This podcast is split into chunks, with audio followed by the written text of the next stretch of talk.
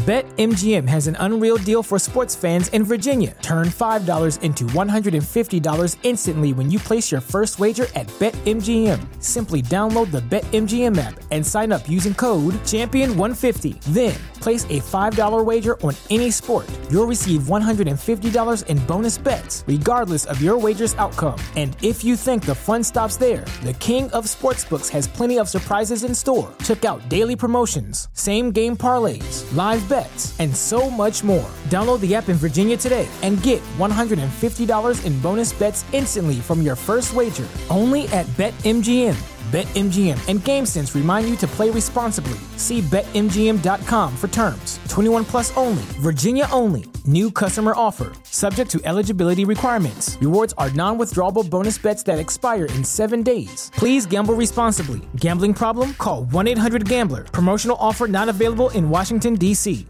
Abandonada. Abandonada. 1885. Había llegado el día y Catherine Hamilton estaba dispuesta a correr el riesgo. Acudió decidida a las afueras de Enleyton. Un improvisado tablado de madera, bajo un árbol de fuertes ramas, esperaba la celebración de una macabra ejecución pública que había congregado a muchos de los vecinos de la zona. El sol era abrasador a esa hora del mediodía, pero a ninguno de los presentes parecía importarle. Algunos habían acudido por la novedad, otros por simple curiosidad, y otros atraídos por el desagradable espectáculo de ver morir ahorcado a un hombre. Catherine estaba allí por puro interés personal.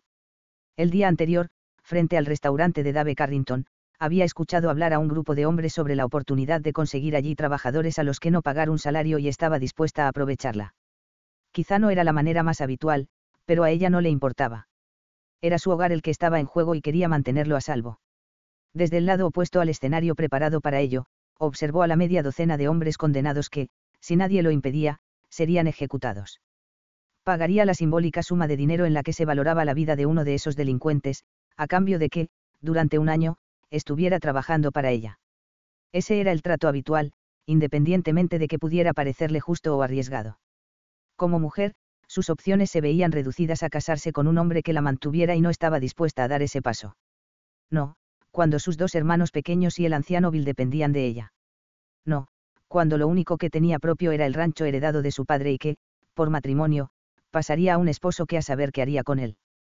No, cuando su corazón corría el riesgo de volver a quedar destrozado. Había sopesado pros y contras y meditado lo suficiente como para arriesgarse y tomar esa decisión, aunque eso no impedía que cientos de mariposas revolotearan en su estómago. Dylan Edwards, el atractivo sheriff de Enleyton, unos años mayor que ella, se acercó con expresión seria. Sus ojos claros la miraban preocupados. ¿Puedo ayudarla en algo, señorita Hamilton? Este lugar no es el más apropiado para. Señor Edwards, le interrumpió ella con seguridad, usted sabe por qué han sido condenados esos hombres. El hombre moreno y con barba de tres días asintió con un movimiento de cabeza y los brazos en jarras. Había identificado una firme determinación en su voz, y su actitud altanera dejaba clara la intención de no cambiar de opinión pese a lo que le dijera. Son todos culpables de lo que sea que se les acuse. Insistió Catherine. Está buscando problemas, señorita Hamilton. Ella miró fijamente al sheriff como respuesta. Él le mantuvo la mirada con aparente calma pese a su ceño fruncido. Catherine ya sabía que se arriesgaba demasiado, pero no se le había ocurrido otra opción. Por lo menos, esta no implicaba ningún compromiso emocional con nadie y, si el hombre respondía, se aseguraba su ayuda durante el tiempo necesario para dar un poco de luz y vida a su amado rancho. Solo estoy buscando un trabajador para mi rancho que no cobre más que el alojamiento y la comida, le explicó con frialdad. Dígame, son todos culpables. Dylan miró al grupo de hombres que esperaba sobre el escenario donde estaban preparando las sogas. No estaba del todo de acuerdo con ese tipo de espectáculos, pero sí que había observado que el cumplimiento de la ley era más efectivo cuando se era testigo del castigo por incumplirla, y eso le facilitaba el trabajo. Jack Stone. El segundo empezando por la derecha, murmuró no muy convencido fue acusado de robo y tentativa de asesinato en Oklahoma. No sé si es cierto, pero he oído que hubo una cantidad importante de dinero por medio. Parecía que alguien tenía interés por que acabara en la horca. Caterine asintió mirando al hombre alto y de complexión fuerte que le había indicado. Su aspecto era deplorable, pero tampoco esperaba nada diferente.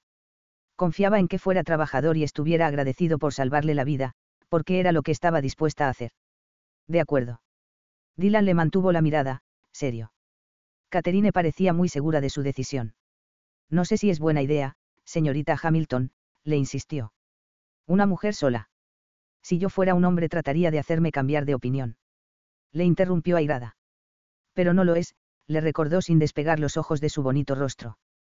Caterine miró hacia el escenario, impaciente.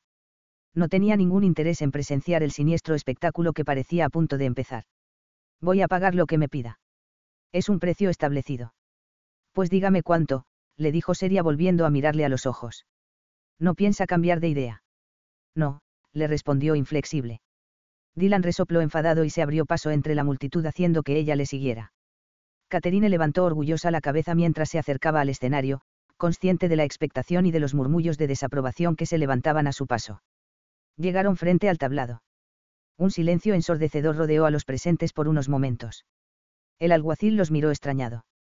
Los seis presos estaban expectantes. Sabían que existía una mínima posibilidad. Dylan volvió a mirar a Caterine. Ella le mantuvo la mirada inquebrantable ahogando un suspiro tendió la mano para recibir de sus manos la absurda cantidad en la que se valoraba la vida de un condenado. Caterine le dio las monedas que llevaba en una bolsita de tela oscura. Dylan volvió a mirarla a los ojos, confiando en que se arrepintiera, o que el miedo a lo que pudiera ocurrir, le hiciera cambiar de idea. Caterine, sintiendo todas las miradas de los presentes en ella, se irguió todavía más, sin ceder en su postura. Dylan asintió con el ceño fruncido. Realmente tenía serias dudas de que ese hombre fuera culpable, pero no dejaba de ser un hombre, y ella una mujer terca que vivía en las afueras con un anciano y dos niños. Jack Stone, recuperará la libertad después de trabajar un año a las órdenes de la señorita Hamilton, dijo con voz firme para que todos lo escucharan. Jack Stone parpadeó asombrado. Sintió cómo las rodillas le temblaban y el corazón le palpitaba desbocado salvado. Estaba salvado. Había prestado atención al murmullo que se había levantado conforme el sheriff se acercaba al escenario. Creía que ya había llegado su hora no se había fijado en la mujer que lo seguía unos pasos por detrás. El alguacil se agachó frente a él y le cortó la cuerda que ataba sus tobillos.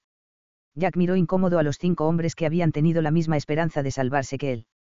Apenas los conocía, pero la sensación de estar ahí, de pie, sobre un escenario, en público, impotentes, esperando la inevitable muerte, era una experiencia sobrecogedora.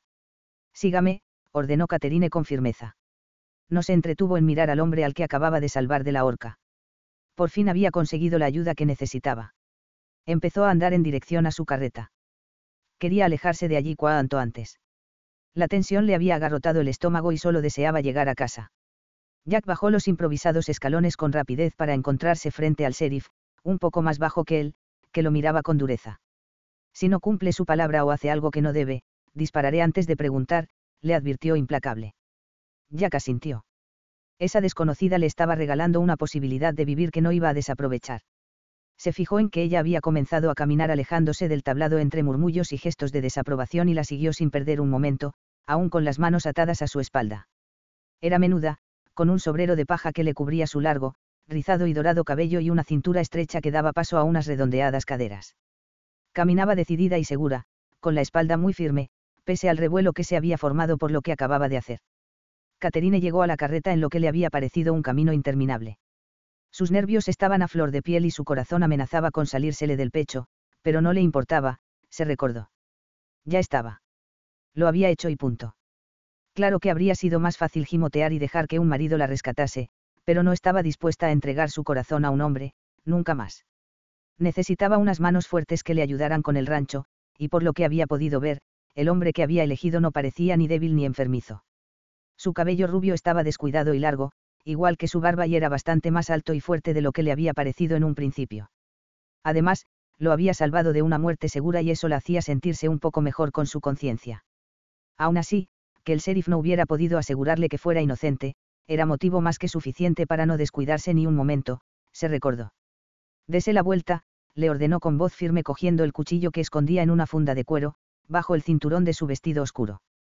Jack la observó sorprendido. No esperaba que estuviera armada con un cuchillo. Obedeció y notó cómo le cortaba la vasta cuerda que le había mantenido las manos atadas a su espalda toda la mañana. Se restregó sus peladas y doloridas muñecas y cuando se giró vio que la mujer ya se había subido al carro y cogía las riendas de los caballos. ¿A qué espera para subirse? Preguntó seria antes de iniciar la marcha.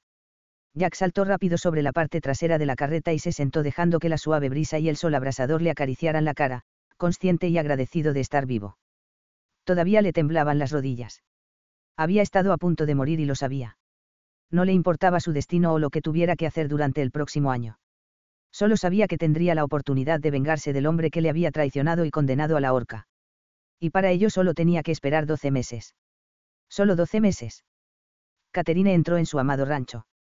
En ese momento no lucía en las mejores condiciones, pero no le importaba. No iba a rendirse. Un par de perros de color claro los recibieron meneando la cola, amistosos. Jack bajó ágil de un salto y fue hacia su salvadora para ayudarla a bajar. Caterine se quedó paralizada ante las fuertes manos que se ofrecían a agarrar su cintura. Las ignoró y, con un movimiento rápido, bajó al suelo para encarar al hombre. Había que empezar a marcar las distancias. Levantó la mirada para fijarla en sus ojos, unos ojos grises que la miraban sorprendidos. Jack se obligó a cerrar la boca ante el bonito rostro que tenía frente a él. Unos ojos azules y expresivos enmarcados por unas largas pestañas oscuras lo miraban desconfiados. La nariz era pequeña y salpicada por unas diminutas pecas y sus labios eran carnosos y tentadores. Si los ángeles existían, tenía uno delante. Ella parecía que esperaba una respuesta. Disculpe. ¿Qué ha dicho? Caterine señaló a su alrededor impaciente, incómoda e insegura por la conmoción que parecía que sentía el desconocido. El sheriff no le había dicho nada acerca de ningún problema de entendimiento. Le preguntaba si le había quedado claro. Jack se pasó la mano por su descuidado cabello retirándoselo de la cara. Lo siento, pero no he escuchado nada de lo que me ha dicho, reconoció sintiéndose como un niño frente a la bronca de la maestra. Caterine lo miró furiosa y contrariada. Allí estaba frente a un gigante harapiento que abultaba tres veces su tamaño y que no parecía que entendiera su idioma. Su aspecto era totalmente descuidado, y pese a que tenía algunas arrugas junto a los ojos, no parecía demasiado mayor para lo que esperaba de él. ¿Qué parte no había entendido de lo que ella le había explicado? Katie Hamilton. Estás loca. Bramó un joven a caballo entrando al rancho como alma que lleva al diablo para detenerse frente a ellos. Todo el pueblo comenta lo que has hecho. Ella lo miró altiva y orgullosa con los brazos en jarras ante la atenta mirada de los dos perros que habían empezado a rodearla. ¿Y a ti qué te importa? Lárgate ahora mismo. No estoy de humor para oír tonterías. El joven bajó de su caballo, ató las riendas con rapidez en uno de los robles de la entrada y fue decidido hacia la bonita muchacha con el sombrero en una de sus manos. Era esbelto y casi tan alto como Jack, muy bien trajeado y elegante. Jack se irguió agresivo. Sintió cómo sus sentidos se ponían en alerta ante la amenaza que pudiera suponer aquel hombre supuestamente bien intencionado. No estaba dispuesto a librarse de la horca para que un marido celoso acabara con él en un ataque de rabia. Ned Bryan, te he dicho que te largues, le repitió la mujer sin ceder en su actitud. Tengo muchas cosas que hacer. No te creí capaz. Ese es tu problema, le respondió pasando por su lado. Usted. Miró a Jack. Ahí está el cobertizo, le señaló una caseta de madera. Dormirá allí. Tiene la bomba de agua junto al abrevadero frente a la puerta por si quiere refrescarse. Lo espero en la parte trasera de la casa. Katie. exclamó el atractivo y delgado joven yendo tras ella. Impaciente y enfadado, la cogió de la muñeca para impedir que se alejara más. Antes de que Caterine pudiera girarse ya había sujetado por el brazo al recién llegado, clavándole fijamente su mirada de acero. Creo que la señora quiere que se largue, susurró con una voz amenazadora que hizo estremecer a la pareja. Ned soltó a la joven y miró a Jack, con soberbia. Tenga cuidado y no vuelva a tocarme. Jack le mantuvo la mirada desafiante. No busque que tenga que volver a hacerlo, lo amenazó con sus heladores ojos grises. Caterine se estremeció sintió auténtico miedo ante la actitud de Jack. Fue consciente del peligro que escondía ese hombre y por primera vez desde que había tomado la decisión, dudó de su idea. Los perros empezaron a gruñir mostrando sus dientes. Ned. Trató de calmar los ánimos, agradezco tu preocupación, pero ahora tengo mucho que hacer. El hombre observó cómo se alejaba dándole la espalda. Miró a Jack con desconfianza. Los perros habían acudido a su lado. Aún no se había movido de donde estaba parecía que estuviera esperando a que se fuera, o que se hubiera erigido en defensor de la joven. Bufando enfadado, se caló el sombrero y volvió hacia su caballo para alejarse de ellos. Caterine se giró al oír al caballo al galope. Jack seguía en el mismo sitio donde lo había dejado. Levantó la barbilla altiva con lo poco que le quedaba de seguridad, consciente del colt que guardaba en su bolsillo y del que no pensaba separarse mientras ese hombre estuviera allí. Le espero en la parte trasera. ¿Cuánto tiempo tengo? Me gustaría poder lavarme un poco, le comentó abandonando sin ningún esfuerzo la actitud belicosa y amenazadora que había manifestado segundos antes. Ese cambio de actitud tan rápido desconcertó a Caterine. Tómese el tiempo que necesite, sin pasarse, miró de arriba abajo su mugriento aspecto. Le llevaré algo de ropa. Cuando acabe, estaré detrás. Jack la alejarse y acceder a la casa de dos plantas que parecía pedir a gritos una capa de pintura. Miró a su alrededor. Además de alguna construcción sencilla, un pequeño huerto, una plantación de manzanos y unas cuantas verjas, una amplia llanura lo rodeaba. Era libre, pensó sintiendo que su corazón se alegraba y su sonrisa se ensanchaba cada vez más. Bueno, se suponía que le pertenecía a ese ángel de ojos azules, pero era libre, se repitió. Había escapado de una muerte segura en el último momento. Ella lo había salvado. Le debía la vida. Con una inmensa gratitud, se dirigió hacia el cobertizo. Mientras caminaba observó que, a su alrededor, había más de una valla rota, malas hierbas brotaban por doquier, y el rancho, en líneas generales, tenía un aspecto descuidado. Se encogió de hombros. No era nada que no se pudiera reparar. Era libre y todo lo demás le daba igual. Entró en el pequeño cobertizo. En las paredes había apiladas diferentes herramientas y utensilios de distintos tamaños, una escalera, sogas colgadas, y varios sacos, además de alguna pila de leña. No vio nada que pudiera servirle de cama, pero no le importó. Supuso que podría apañarse con el techo y las cuatro paredes. A fin de cuentas, había escapado de la muerte, así que todo le parecía perfecto. Salió y, por curiosidad, fue hacia el establo que estaba próximo. Había encerrado un precioso semental de color negro. No pudo evitar acercarse. Reconocía la raza y nobleza del animal. El caballo, al principio, se mostró intranquilo. Solo tuvo que susurrarle un par de palabras para que se acercara confiado a él. Jack le acarició el morro. Era un buen ejemplar. Miró hacia la puerta. Quizá esa mujer sabía lo que tenía, pensó sorprendido. Quizá no fuera la mujer desvalida que él creía. Quizá su esposo tuviera en mente dedicarse a la cría de caballos, como él hacía tanto tiempo. La rabia le recorrió el cuerpo, como cada vez que pensaba en lo que le había ocurrido. Respiró profundamente para tratar de relajarse. Ya tendría tiempo de llevar a cabo su venganza en cuanto acabara el año que tenía que estar trabajando en ese rancho. Se fijó en que había espacio para cuatro caballos más, suponía que dos pertenecían a los que había amarrados al carro que lo había conducido allí. Satisfecho, se despidió del animal y salió para acercarse al abrevadero. Desde la ventana de su dormitorio en el piso superior, Caterine vio salir a Jack del establo. Los perros estaban confiados a su lado, algo que la tranquilizó. Esperaba conseguir la colaboración que necesitaba por su parte sin mayor problema. Decidió rebuscar entre la ropa que había pertenecido a su padre. Serían de un tamaño similar, así que supuso que le quedaría bien, o por lo menos tendría algo con lo que vestirse. Jack se sintió tentado de dejar a un lado la bomba de agua y meterse entero en el abrevadero. Realmente lo necesitaba. Llevaba mucho tiempo sin darse un baño, sin lavarse la cabeza, sin afeitarse. Los perros se tumbaron a su lado. Empezó a desabrocharse la camisa. Si era rápido, podría.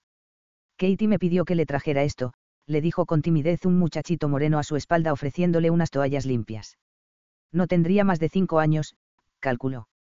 Jack sintió cogiéndolas mientras veía a otro muchacho un poco mayor que el anterior corriendo hacia ellos. Katie dijo que necesitaría algo de ropa, le dio unos pantalones marrones y una camisa de algodón en color crema.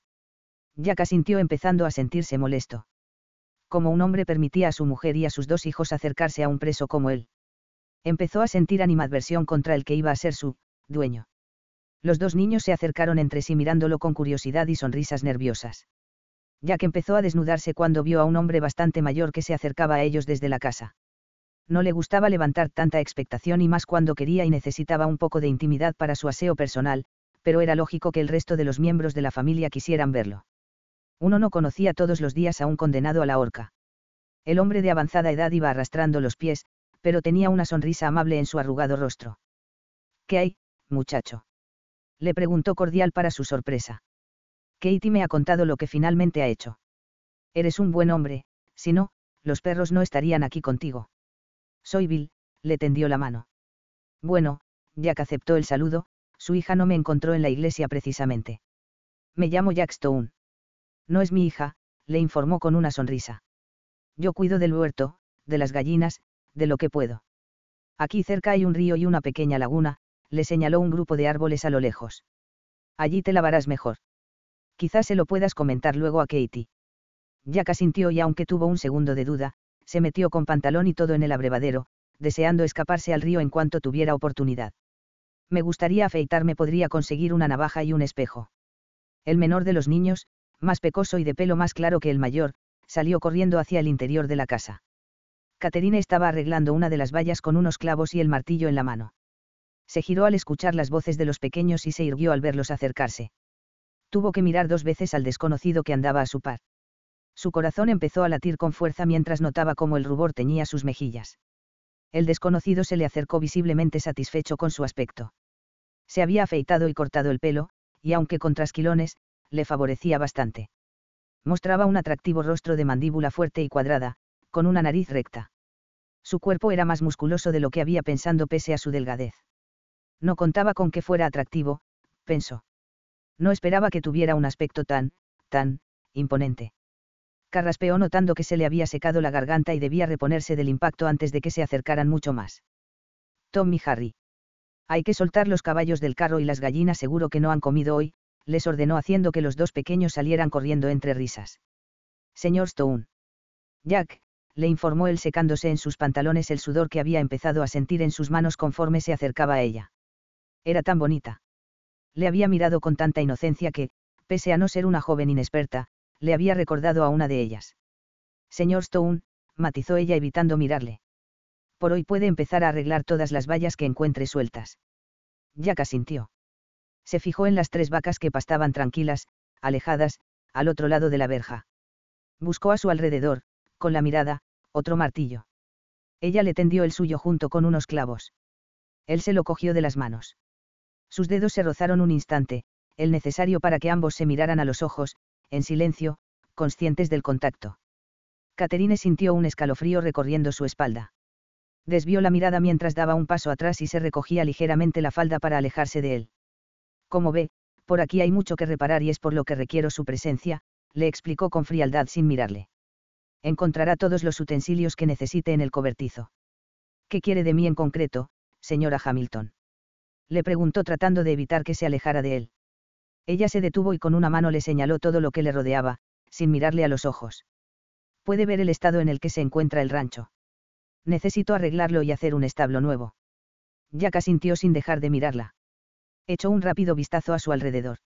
Realmente el rancho necesitaba de pequeñas y numerosas reparaciones, pero eso no le llevaría el año que había prometido estar allí. Caterine se alejó, incómoda y molesta consigo misma y su comportamiento. No podía huir cada vez que se encontrara con él, se recriminó. Ella no quería un hombre. Quería un empleado para darle a su rancho el aspecto que tenía antaño. Solo para eso. Con el ceño fruncido, entró en la casa dispuesta a terminar de preparar el estofado de carne que iba a servir a la hora de la comida. Sin embargo, nada más llegar a la cocina, lo primero que hizo fue observarlo discretamente desde la ventana. Los pequeños merodeaban a su alrededor sin parar de hablar y a él no parecía molestarle. Era rápido y diestro con las herramientas. Mirándolo desde donde ella estaba, nadie podría acusarlo de peligroso o de asesino, pero no podía fiarse, y eso lo tenía claro. Poco después, cuando los niños oyeron el toque de campana con el que Caterine avisaba de que la comida estaba preparada, corrieron en dirección a la casa principal entre risas, seguidos de los perros. Jack vio a Bill salir de lo que parecía ser una leñera y dirigirse al mismo lugar. Él no estaba seguro de cómo actuar.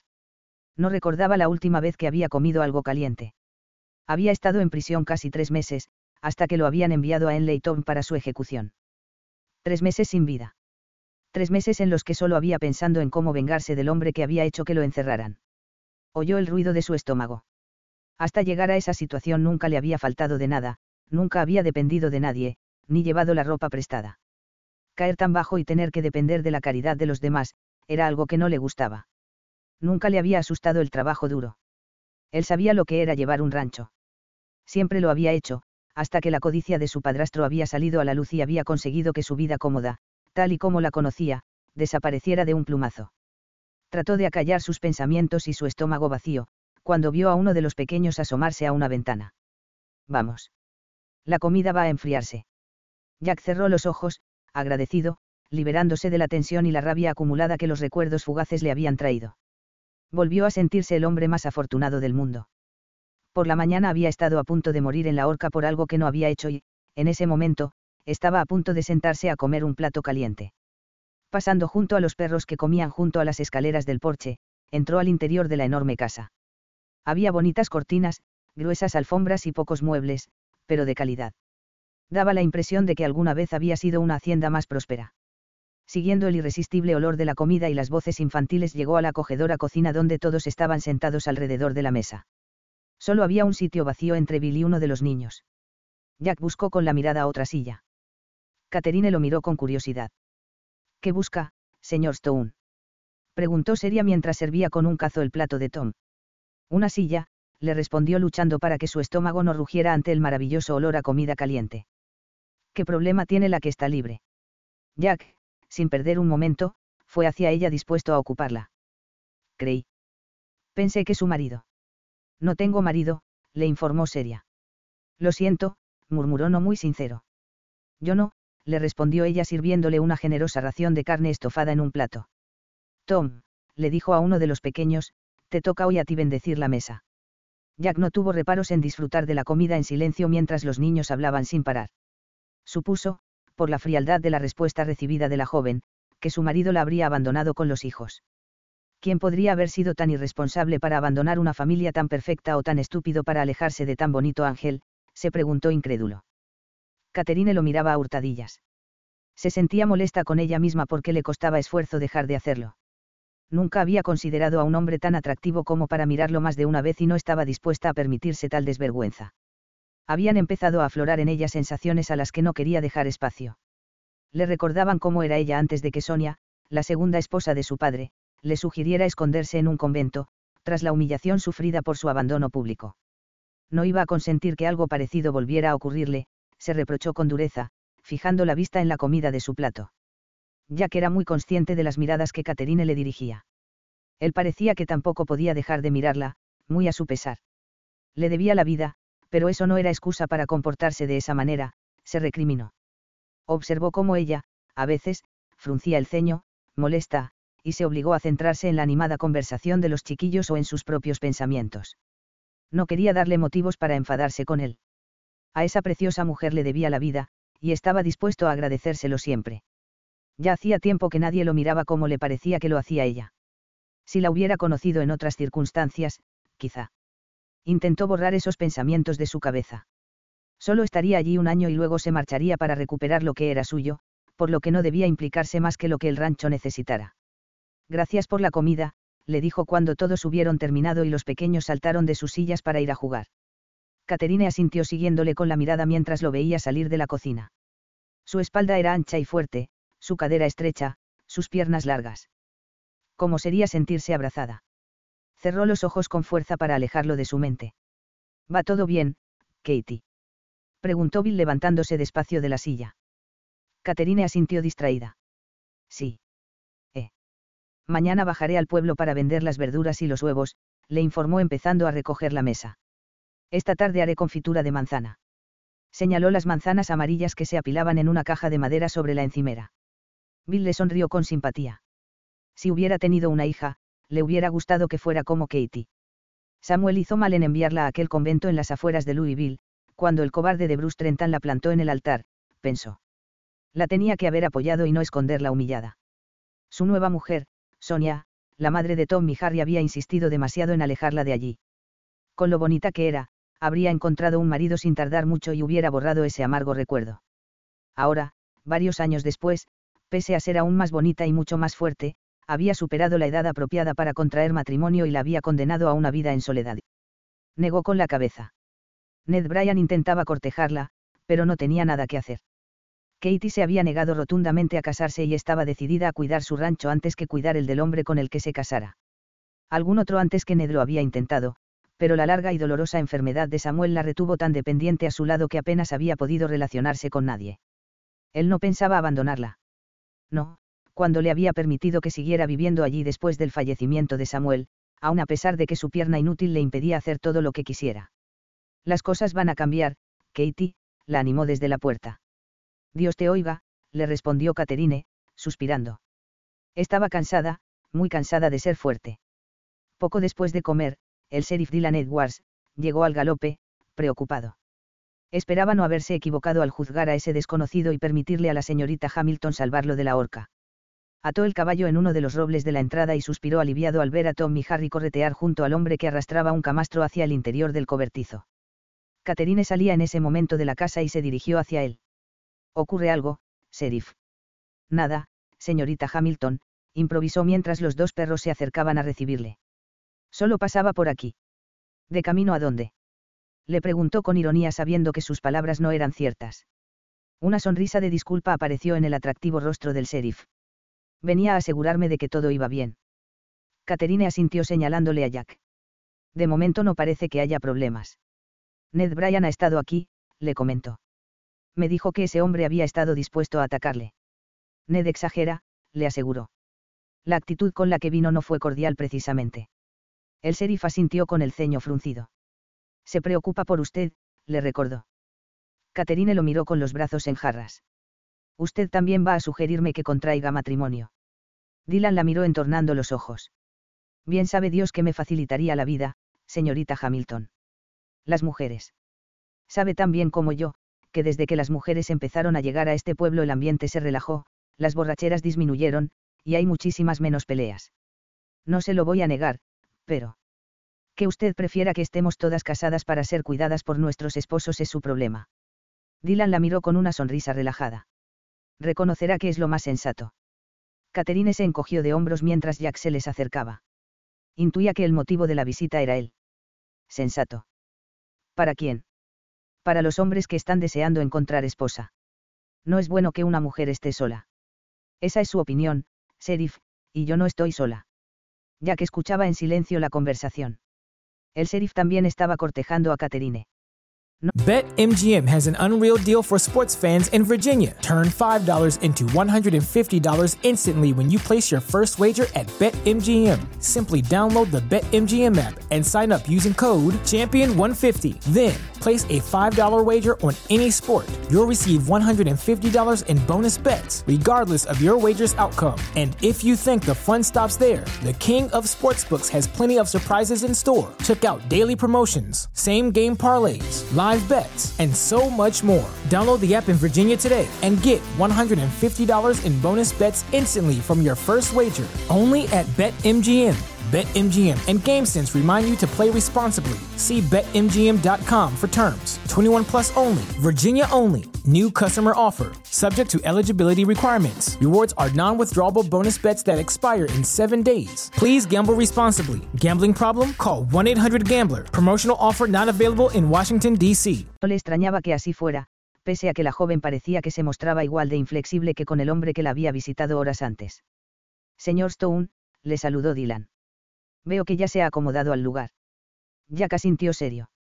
El sheriff pasaba por aquí, le explicó Catherine. Dylan la miró receloso, captando la ironía en su comentario. Sí, y ya me iba. Catherine le sonrió asintiendo. No dude en volver cuando quiera, le dijo mientras lo veía dirigirse a su caballo. El sheriff levantó la mano sin girarse, a modo de despedida. No comprendía la negativa de algunas mujeres a contraer matrimonio no solo estaban mejor casadas y cuidadas por sus esposos como ella había reconocido, sino que también le evitaba a él muchos altercados entre los numerosos hombres que había en el pueblo, deseando encontrar una esposa. Por lo menos, el señor Stone parecía un hombre tranquilo, se dijo para consolarse, antes de alejarse del rancho.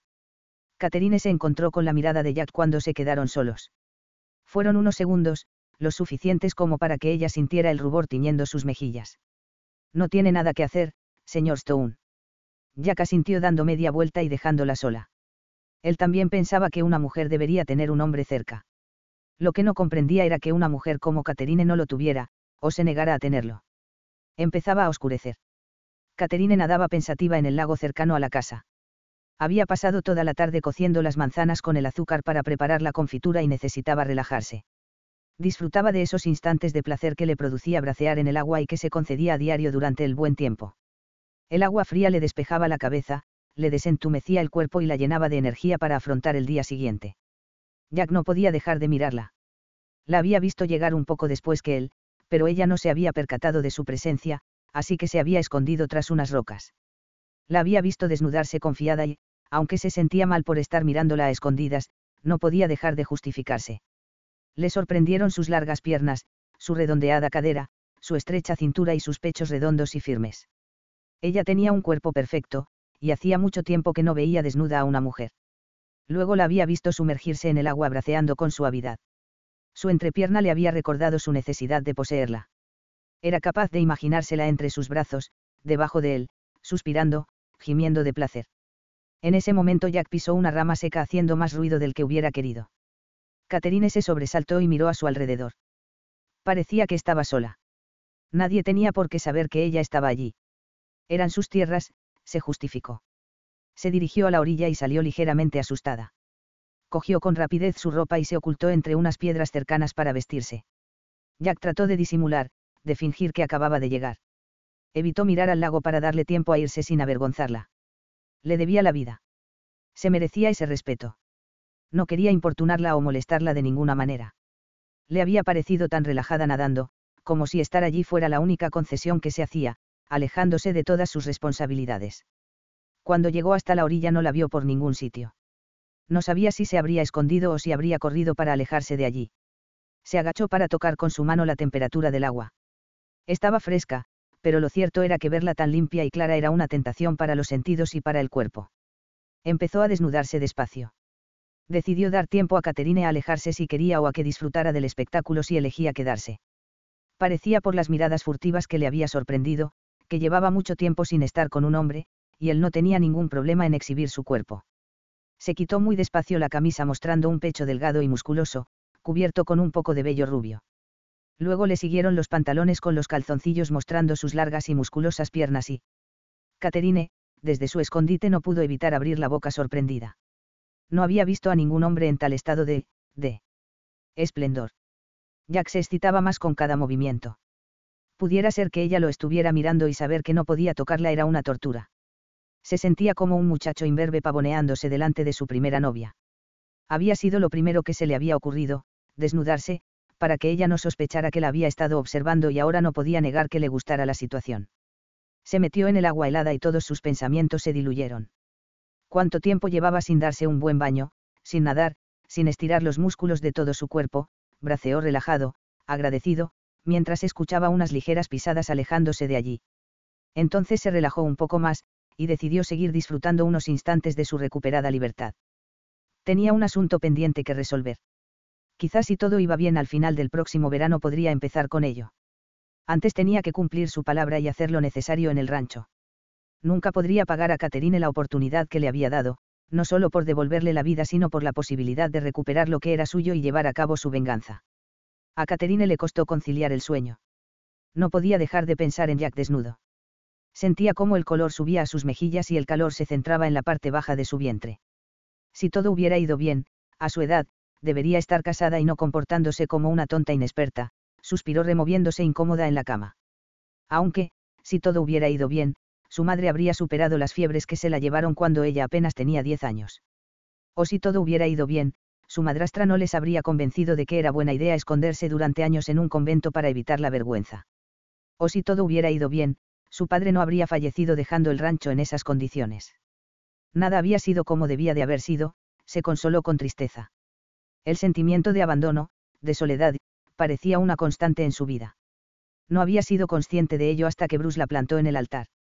No es que sintiera amor eterno por él, eso era lo de menos. Pero había empezado a cortejarla, a acompañarla a casa los domingos después del sermón, a regalarle flores, así que lo lógico era aceptar su pedida de matrimonio, y eso era lo que había hecho. Estar delante de todo el pueblo, de pie, esperando a que apareciera, empezando a ponerse nerviosa, sintiendo cómo el corazón se le resquebrajaba a cámara lenta la transportó a la misma sensación que tuvo cuando el doctor le dijo que a su madre apenas le quedaban unas horas de vida. El fallecimiento tan temprano de su madre era algo que Dios le explicaría cuando se encontrara frente a él, pero el abandono de Bruce la había humillado delante de todos los habitantes de Enleyton. El que Sonia sugiriera encerrarla en un convento, no hizo más que aumentar la sensación de abandono conforme traspasaba la puerta enrejada del mismo. Todo eso formaba parte de su pasado, se recriminó enfadada por recordarlo. Se dio la vuelta en la cama con el ceño fruncido mientras una furtiva lágrima resbalaba por su mejilla. Había vuelto para cuidar a su padre los últimos años de su vida.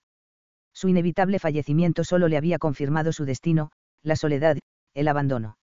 Era algo que ya había asumido, pero no iba a consentir las miradas de lástima de nadie en el pueblo. Iba a demostrarles que Catherine Hamilton no necesitaba a ningún marido para sacar adelante su hacienda. Ella no iba a abandonar el rancho. Ni iba a abandonar a Tom y a Harry, los medio hermanos a los que había conocido al volver a casa. Ni iba a abandonar al viejo Bill. No. Porque sabía lo que dolía, la impotencia y la inseguridad que causaba, y ella no iba a hacer sentir a nadie el dolor que ella misma había sentido. Se durmió entre lágrimas de orgullo y coraje. Cuando Jack volvió de su baño casi nocturno, vio que el viejo Bill estaba sentado sobre un pequeño banco de madera, en la puerta de lo que suponía que era la leñera. Parecía que estuviera esperándole. Se le acercó sonriente. El baño le había sentado de maravilla, se sentía totalmente relajado y satisfecho con el giro que había dado su vida cuando había estado a punto de perderla. Eh, muchacho, le saludó serio, ya veo que has estado bañándote en la laguna. Sí, se pasó la mano por su mojado cabello. Bill miró la casa grande a conciencia. Sabía que era la hora en que normalmente volvía Katie. Ten cuidado, le advirtió. No me gustaría pensar que nos hemos equivocado contigo. Jack se sonrojó como si el anciano supiera lo que había ocurrido momentos antes. No se han equivocado, le aseguró con firmeza. Les estaré agradecido siempre. Y cuando pueda compensárselo, lo haré. Vas a estar aquí el tiempo suficiente para hacerlo, le comentó Bill volviendo a su habitual sonrisa tranquila. Ayúdanos a levantar el rancho que para eso te recogió Katie, y ya está. Trae tu cama del cobertizo, vamos. Jack lo miró confuso viéndolo entrar por la puerta de la leñera. ¿Qué? Lo siguió para encontrarse que lo habían convertido en una acogedora habitación. Había una pequeña estufa negra, una alfombra grande, una cama en un rincón, una mesa con tres sillas y algunas estanterías con libros. Yo vivo aquí, le explicó. Bueno, duermo aquí. El cobertizo donde dejamos las herramientas es más frío que este y aquí hay sitio para los dos. Tráete la cama. La pondremos en ese rincón, señaló el paralelo al suyo. Jack asintió y sin perder tiempo fue a por ella. Volvió arrastrando el pesado mueble y la acomodó junto a la pared que le había indicado. Lleva mucho tiempo viviendo en el rancho. Le preguntó mientras Bill le ofrecía un vaso con una medida de whisky. Bueno, cuando Samuel, el padre de Katie, enfermó empecé a pasar más tiempo aquí ayudando en lo que podía. Acondicioné los establos, una valla aquí, otra allá. Cuidaba del huerto que Katie se empeñó en sacar adelante. Tenía una habitación alquilada en el pueblo para ir a dormir. Cuando Katie se quedó sola con los dos pequeños, no supe qué hacer. No iba a estar bien visto que siguiera aquí, pero me robaron todo mi dinero una noche que llegué más tarde de lo habitual. Nadie iba a querer contratar a un lisiado, se señaló la pierna, y Katie me ofreció vivir con ella. Rehabilité esta leñera y aquí estoy. Jack asintió. Fue una buena idea y un trato justo. Solo sé que, sin ella saberlo, me salvó la vida, le dijo sentándose frente a él. Ahora ha hecho lo mismo conmigo, comentó ofreciéndole el vaso para un brindis, que Bill aceptó. No lo estropees, muchacho, le recordó la advertencia. No voy a hacerlo, le aseguró sincero. ¿Y su marido? ¿Qué marido? El de Caterine. Eso te lo debería contar ella si llega el momento, aunque si algún día vas al pueblo te enterarás, se encogió de hombros. Bruce Trentan la plantó en el altar. Eso ya la condenó de por vida, ya sabes cómo son estas cosas. Sonia, la segunda esposa de Samuel, la madre de los chiquillos, sugirió enviarla a un convento. No sé si para librarse de ella porque le recordaba a su madre, o para evitarle la vergüenza. La cuestión es que poco después nació Tom, luego Harry, y unos años después una gripe se la llevó dejando a Samuel enfermo y con dos mocosos. Empecé a pasar más tiempo aquí, trajimos a Katie del convento y cuidó a Samuel hasta que Dios lo llamó a su lado. Es una buena chica. Hubiera sido una buena esposa. Aún puede serlo, se encogió de hombros Jack recordando su esbelto y bien proporcionado cuerpo. Muchas personas se casan en segundas nupcias. Ned Bryan la corteja. No me gusta ese tipo. No me parece de fiar, le confesó negando con la cabeza. ¿Y cuál es tu historia, muchacho? ¿Por qué te condenaron? Jack sintió que se le tensaba la mandíbula. Por algo que no hice, murmuró.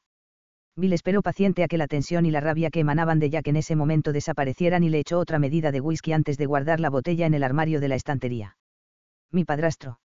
Se bebió el whisky de un trago. Criábamos caballos. Yo me encargaba de eso. El de las gestiones. Encontraba compradores empezó a dedicarse al juego. Cuando me di cuenta de que se gastaba el dinero de la venta de los caballos ya había acumulado una deuda considerable. Me enfrenté a él. Lo negó todo. De la noche a la mañana dos tipos muy ricos de Kentucky me habían denunciado por estafador y ladrón, creo que por asesino también. No sé más. Me vi encerrado y hasta hoy. No pude defenderme. Debía de haber mucho dinero en juego. Vila sintió complacido en su interior. Parecía sincero. Katie no se había equivocado al elegir a qué preso devolverle la vida a cambio de ayuda. ¿Tienes familia? Jack asintió. Mi madre y una medio hermana de 16 años. Siempre puedes enviarles una carta, le sugirió Bill. Jack negó apretando los labios con rabia. No. Si la envío, él sabrá que estoy vivo. Cuando sal de aquí mi deuda me iré para cobrar la otra. Pienso quitarle todo. Recuperaré lo que es mío por derecho propio, y limpiaré mi apellido. Vila sintió orgulloso de su determinación. Un año se pasa pronto. Eso espero, respondió Jack dejando su vaso vacío sobre la mesa. Jack se despertó poco antes de la madrugada al oír abrirse la puerta del establo. Tardó unos segundos en recordar dónde estaba y agradeció de nuevo a la vida y a Caterine estar vivo. Se vistió rápido y salió mientras Bill seguía durmiendo relajado. Estaba amaneciendo. Los dos perros fueron a saludarle moviendo el rabo. Entró en el establo y vio a Caterine hablando a los caballos con palabras dulces. Se había recogido su larga melena dorada en un moño y llevaba un vestido oscuro y formal que realzaba su silueta. Parecía que acababa de ordeñar las tres vacas que había visto el día anterior pastando en el cercado, a juzgar por los tres cubos de blanca leche que había junto a la puerta. Se extrañó de no haber oído ningún ruido antes, pero llevaba tanto tiempo sin dormir relajado, que no le dio mayor importancia. Carraspeó a su espalda para no asustarla y ella lo miró ligeramente sobresaltada. Lo vio allí, en la puerta, tan atractivo, tan fuerte, tan. Recordó lo que había visto la noche anterior y que había recordado en sueños. Se sonrojó y desvió la mirada para coger la cuerda del caballo pardo sin prestarle atención intencionadamente. Jack adivinó por su reacción que se había quedado junto al lago el día anterior a disfrutar del espectáculo. Era lo justo. Él también lo había hecho, aunque ella no lo supiera. ¿Puedo ayudarla en algo? Le preguntó acercándose a los caballos. Ya sabe lo que tiene que hacer, le respondió altiva sin mirarlo. Voy al pueblo a vender. ¿Por qué le daba explicaciones? Vendré al mediodía. Tiene café recién hecho en la cocina, gachas de avena y unas galletas de mantequilla. Jack le cogió la cuerda del caballo. Va a engancharlo a la carreta. Caterine asintió muy consciente de su proximidad soltó la cuerda dejándole que él lo hiciera sin darle ninguna orden. Cogió dos de los cubos de leche y los llevó al interior de la casa. Cuando volvía de dejar en la cocina el tercer cubo, vio a Jack terminando de atar el segundo caballo. Aprovechó para llevar hasta la carreta una pesada caja llena de verduras. Jack fue hacia ella decidido. Déjeme a mí, le dijo quitándole la caja de las manos sin darle opción a negarse. Catherine volvió directa por una de las cajas de manzanas que pensaba llevar a la tienda de la señora Patterson y antes de poder colocarla junto a la anterior Jack se la quitó de las manos. Estése quieta, por favor. Esto pesa demasiado. Puedo hacerlo yo, le dijo serio, sorprendido de su fuerza física. Catherine lo miró con los brazos en jarras y el ceño fruncido. No está aquí para eso, señor Stone, tenía que recordarle que era ella quien mandaba. Jack la miró por encima del hombro mientras cargaba la segunda caja de manzanas. Le debo la vida, señorita Hamilton. Estoy aquí para ayudarla en cualquier cosa que necesite. Catherine fue a replicar, pero cerró la boca antes de hacerlo. Ella solo había pensado en la ayuda que necesitaba para levantar su rancho. No esperaba que el hombre con el que iba a contar durante un año estuviera dispuesto a hacer más de lo que ella le pidiera. Mientras él llevaba las dos cajas de verduras que faltaban, ella entró en la casa para coger la caja que guardaba dentro con los botes de confitura. ¿Quiere que la acompañe? le preguntó Jack mientras le cogía la caja para dejarla junto a las demás, sorprendiéndose de la necesidad que sentía de tenerla cerca. Caterine negó con la cabeza mientras iba a recoger la cesta con los huevos. Llevaba mucho tiempo haciendo las cosas sola. No iba a permitir que nadie se cuestionara que pudiera seguir haciéndolo o la hiciera dudar de su capacidad para desenvolverse por ella misma. Además, seguro que le tocaba responder a alguna pregunta incómoda sobre el preso al que había salvado y no quería dar explicaciones, y menos, delante de él. Jack observó sorprendido la cantidad de suministro que tenía previsto vender. Le había dado la impresión de que la hacienda era un rancho, no una granja, pero decidió no comentarle nada al respecto. Probablemente el viejo Bill podría sacarle de su error en cuanto hablara con él. Caterine se sonrojó mientras subía a la carreta con agilidad sin darle opción ni tiempo a que le prestara su ayuda. Si las mujeres veían lo atractivo que era podrían querer llamar su atención y distraerlo de las obligaciones que tenía contraídas con ella. Cuanto menos supieran de él en el Leighton sería mejor para todos, se justificó. Tiene también bizcochos en la cocina, le comentó sin querer mirarlo. Esto. Pensó que él podría necesitar alguna cosa en la que ella no hubiera pensando, necesita que le traiga algo. Le preguntó distraída mientras se ataba bajo la barbilla el sombrero que había dejado en el asiento junto a la vieja escopeta de su padre. Luego le daré más ropa que pertenecía a mi padre, pero, no sé si. Tabaco. Jack negó con la cabeza, agradecido. De verdad esa mujer pretendía estar soltera mucho tiempo. Era imposible dejar de mirarla y era demasiado confiada y generosa. Jack la siguió con la mirada hasta que la perdió de vista en el camino. Miró a su alrededor. Realmente podría irse. Podría hacer lo que quisiera allí. No se extrañaba de que el tal Ned que la había visitado el día anterior hubiera puesto el grito en el cielo. Él también estaba a punto de hacerlo. Cuando Catherine llegó a la calle principal de Enleyton hizo la primera parada frente al almacén de la señora Patterson. Para ser tan temprano la calle estaba bastante transitada. Antes de entrar sintió todas las miradas fijas en ella. Irguió la espalda, cogió la cesta de los huevos y caminó con decisión. El abarrotado establecimiento donde podías encontrar casi cualquier cosa estaba bastante tranquilo. Solo había un par de mujeres de mediana edad examinando las diferentes telas que ocupaban un rincón del local. Se giraron al verla entrar y, después de la sorpresa inicial, empezaron a cuchichear entre ellas. Suponiendo que el motivo de la conversación era ella, Caterine decidió ignorarlas. En ese momento, la señora Patterson salió tras una pequeña puerta y le sonrió con cariño dándole la bienvenida. Era una mujer un poco rolliza, de cabello canoso y risueños ojos verdes. Buenos días, Katie. Has traído también la verdura y la compota de manzana. Cogió la cesta de huevos y la colocó sobre el mostrador. Sí, señora Patterson, le respondió Caterine amable. Ahora mismo lo traigo. Tu compota es deliciosa, la alabó mientras ambas veían salir con prisa y alegando excusas sin sentido a las dos mujeres que había dentro. No te preocupes, le recomendó la señora Patterson con un gesto de cabeza. Lo que hiciste ayer corrió como la pólvora y nos quedamos preocupados, pero es algo lógico, ¿no crees? Caterine la miró seria. Señora Patterson, no. La mujer levantó la mano derecha pidiéndole con el gesto que la dejara hablar. No me tienes que explicar nada, querida, la interrumpió. Todos nos preocupamos por ti, simplemente. Una mujer sola, con dos niños pequeños, un anciano y ahora un asesino en casa. El señor Stone no es un asesino, lo defendió. O por lo menos, yo no estoy segura de que lo sea, reconoció incómoda. Solo me va a ayudar un tiempo con el rancho, nada más. Sí, querida, lo sé aceptó apretando los labios. Pero no puedes evitar que la gente hable o se haga sus propias ideas. Caterine, con el ceño fruncido, entró el resto de las cajas de verduras en silencio. No te molestes conmigo, Katie, solo quiero que estés bien, le aseguró con sinceridad mientras dejaba hueco para las cajas que iba entrando. Fue una sorpresa para todos, pero lo que importa, como bien has dicho, es que te ayude con el rancho y no te dé problemas le preparó las cajas vacías de la semana anterior mientras Caterine terminaba de descargar las cajas que tenía previsto dejarle junto a la de la dulce compota. Bueno, esto es todo. Cóbreme un saco de harina y otro de café, le pidió Caterine sin muchas ganas de hablar mientras la puerta se abría y entraban otras dos mujeres de avanzada edad. Dios mío, Katie. Estás viva. Alabado sea Dios. Exclamó una de ellas antiguándose creímos que ese asesino que te habías llevado a casa te habría matado durante la noche después de haberte hecho a saber qué cosas. Caterine abrió los ojos como platos. A ella no se le había pasado por la cabeza tanto peligro, o por lo menos no, una vez que lo había visto afeitado y conocía su educación en la mesa. Quizá no había querido plantearse esa posibilidad porque de haberlo hecho, jamás lo habría salvado de la horca. Hoy en día no te puedes fiar de nadie, Katie, le dijo la otra señora un poco más regordeta.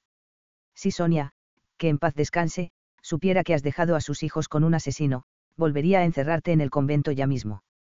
Caterine se mordió la lengua para no contestar inadecuadamente a las dos conocidas de la que había sido su madrastra. A ver, a ver, Lucy y Gertrude, les cortó con firmeza y amabilidad la señora Patterson. Katie sabe lo que hace. Samuel la educó muy bien y se sentiría muy orgulloso de ella, y Lily, también. Caterine relajó su rabia contenida cuando escuchó el nombre de su madre le sonrió agradecida. Eso esperaba realmente, que sus padres, desde donde estuvieran, se sintieran orgullosos de ella. Había supuesto el revuelo que se iba a levantar en el pueblo por lo que había hecho, pero, aún así, no era agradable de soportar, de nuevo, tantas miradas fijas en ella. Estaba deseando volver a casa. Se despidió con una sonrisa amable y con la carreta se dirigió al único restaurante de Enleyton le sorprendió ver barriendo la entrada a una mujer menuda de cabello castaño y de edad similar a ella a la que no había visto antes por allí. Disculpa, está Thomas. La interrumpió Caterine bajando del carro con agilidad. Traigo la confitura de manzana. La desconocida de ojos castaños se sobresaltó antes de asentir con una sonrisa nerviosa y tímida. Dejó la escoba apoyada en la pared y le cogió de las manos la caja con la confitura. Está dentro, le informó sin mirarla a los ojos. No te había visto antes por aquí, le comentó Caterine amistosa. La joven se detuvo antes de entrar al restaurante con la confitura, y la miró con una sonrisa insegura. No. Acabo de llegar. Me llamo Sara. Soy la viuda de Dave Carrington. Siento lo de Dave. Siempre me cayó bien, le dijo sincera. Mi nombre es Catherine Hamilton. Vivo en el rancho Hamilton, a las afueras, en dirección al río. Bienvenida a Enlayton. Sara abrió los ojos sorprendida. Había oído hablar de ella. Era la mujer que había salvado a un hombre de la horca. Se la había imaginado de una manera completamente distinta. No de su edad o con una apariencia tan normal. Veo que has oído hablar de mí, le comentó Caterine al verle el cambio de expresión en la cara. Sí, disculpa si he sido muy descortés, se excusó. Me pareció muy valiente lo que hiciste y tus razones tendrías. Caterine asintió con seguridad. Exacto. Ella tenía sus razones. Por fin alguien lo entendía. A veces no sabes lo que puedes ser capaz de hacer para cuidar lo tuyo, se encogió de hombros. Sara se sonrojó visiblemente. Parecía que hablaba de ella misma. Sí, créeme que lo sé. Caterine asintió. Para ti no sería fácil tomar la decisión. Sara abrió los ojos como platos. Era imposible que Caterine supiera lo que había hecho. ¿Qué decisión? Titubeó. Venir aquí sin Dave, sin conocer a su familia, se encogió de hombros. Sara asintió sonrojada evitando mirarla a los ojos. Será mejor que lleve la confitura dentro. Tomás me había dicho que la esperaba, hizo ademán de girarse, pero cambio de idea, también puedes hacer confitura de moras. Me gustaría hacer una receta nueva de tarta. Claro, le contestó Caterine agradecida por tener más ingresos. En cuanto la tenga preparada te la traigo. Gracias, le sonrió Sara mientras un hombre de edad considerable salía de la cocina con unas monedas para pagar la confitura. Las mujeres siempre tienen cosas de qué hablar, aunque no se conozcan, murmuró con una sonrisa amable. Katie, veo que ya has conocido a la viuda de Dave. Caterine asintió mientras el hombre la miraba con una mueca como si acabara de recordar algo. Me alegro de verte bien. Es decir. Ayer. Estoy bien, Tomás, lo interrumpió molesta. Gracias por tu interés. Airada, se subió a la carreta. Ned llegó corriendo hacia ella después de salir de la taberna desde donde la había visto. Katie. Me alegra saber que estás viva, le dijo fingiendo una sonrisa. Podemos olvidar lo que pasó ayer. Pensaba pasarme esta tarde por el rancho, seré bien recibido. Caterine lo miró ligeramente molesta. Nunca había alentado que Ned insistiera una y otra vez en relacionarse con ella, y le resultaba irritante repetirle lo mismo tantas veces. Te lo agradezco, Ned, pero no me viene bien. Tengo muchas cosas que hacer, cogió las riendas, dispuesta a iniciar el camino de vuelta, pero él se la sostuvo con una mano. No necesitarías hacer nada si estuvieras conmigo, Katie, le insistió convencido. Eres muy amable, Ned, reconoció Caterine, paciente, pero ya sabes que no me importa hacerlas. Nos veremos el domingo en el sermón. Le preguntó sin querer soltar las riendas, ni las del carro ni las de la conversación. Si vas, supongo que sí, le respondió dejando de mirarle para prestar atención a Sara que observaba la escena en silencio. Ya nos veremos. Sara asintió con la cabeza volviendo a coger la escoba mientras Thomas volvía al interior del restaurante. Caterine, sin mirar a Neddy dando por terminada la conversación, recuperó las riendas del caballo y emprendió el viaje de regreso. Estaba deseando volver a casa. Caterine estuvo el resto de la semana pensando en la posibilidad de asistir al sermón sin Jack. Para evitar habladurías, miradas indiscretas o cualquier incomodidad lo mejor era que se quedara trabajando en el rancho. Pero, por otro lado, le parecía injusto prohibirle acudir a la iglesia, puesto que quizá necesitara hacer las paces con Dios y consigo mismo. Durante la semana le había demostrado que se podía confiar en él, que era muy trabajador y sociable, por lo menos con los niños y el viejo Billy. Con ella apenas hablaba. No sabía si por algún tipo de recelo personal o por la distancia que ella generalmente y, ya por costumbre, se obligaba a mantener. La vida le había enseñado a ser cauta, a no entregar su corazón a nadie, y ella había aprendido la dolorosa lección. Finalmente, y después de hablarlo con el viejo Bill, optaron por que los acompañara a la homilía y al almuerzo posterior que tenía lugar nada más acabar. Cada familia contribuía con alguna aportación y Caterine había preparado unas tartas de manzana para compartir. El domingo por la mañana, Jack enganchó los caballos a la carreta. Se sentía incómodamente nervioso. En la semana que llevaba trabajando allí se había sentido mejor de lo que esperaba. Creía que pasaría los días pensando en su venganza y no podía haberse equivocado más. El trabajo manual del rancho, las conversaciones nocturnas con Billy, las risas con los pequeños y, desde luego, la visita nocturna al lago, le estaban haciendo ser parte de esa familia. El trato de Caterine hacia él podría considerarse frío, más allá de las miradas que le dedicaba cuando creía que él no la miraba, pero cómo ignorarla si cada día le parecía más bonita. Además, admiraba su capacidad de trabajo en silencio, suponía que fruto de su vivencia en el convento. Su hermana o las mujeres que recordaba de su anterior vida no paraban de hablar o de comprarse modelitos para lucir en sus paseos diarios. Caterine, por el contrario, solo bajaba en Leitovn una vez a la semana para vender las verduras, los huevos o su confitura, y regresaba en cuanto lo hacía. El sheriff había dejado de visitarles todos los días, y Ned tampoco había vuelto desde su primer encuentro. Allí se llevaba una vida tranquila, diferente a la que él conocía y a la que había sido fácil acostumbrarse, pensó. Se vistió con las prendas que Caterine le dio. Le resultaba extraño e incómodo vestir con esas ropas prestadas cuando a él nunca le había faltado de nada, pero supuso que la experiencia formaba parte del plan que, por lo visto, la vida tenía para él antes de aprender a valorarla. Lo había tenido todo y en abundancia, y en ese momento solo tenía su vida, y gracias a la generosidad o a la necesidad de una mujer silenciosa y trabajadora.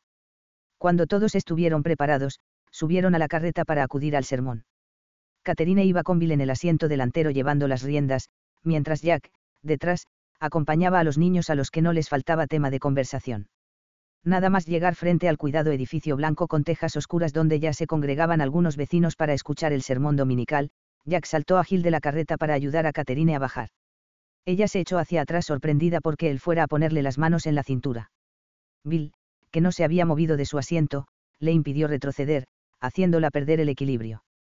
Jack la sujetó del brazo para evitar que cayera. Compartieron la mirada unos segundos. El tiempo suficiente para que algo parecido a una corriente eléctrica hiciera estremecer a ambos. Caterine asintió como muestra de agradecimiento pese a su expresión seria, y, ruborizada, bajó apoyándose en la mano de él.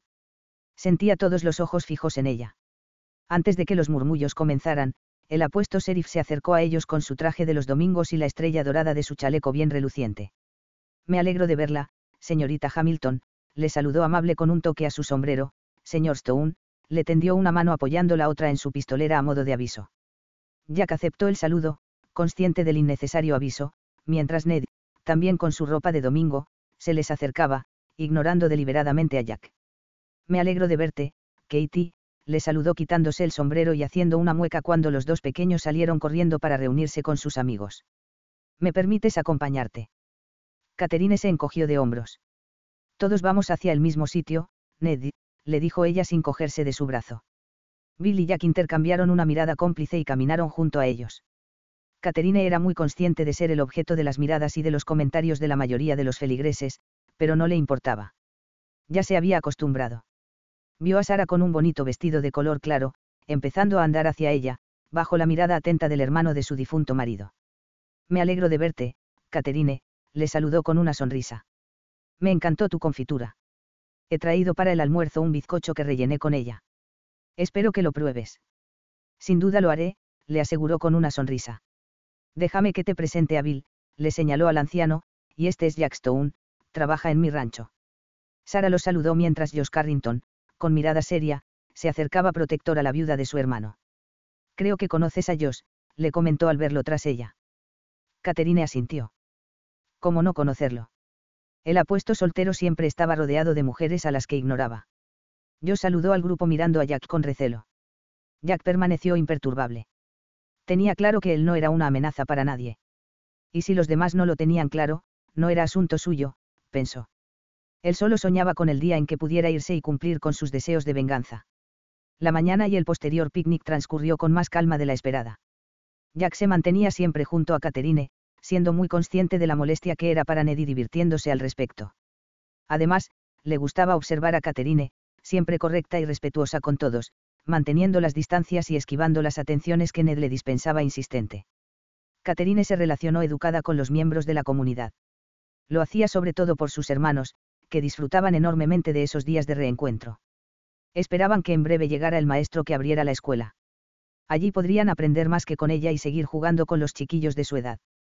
En casa ella les intentaba enseñar, pero siempre había tanto que hacer y se distraían con tanta facilidad, que era realmente frustrante.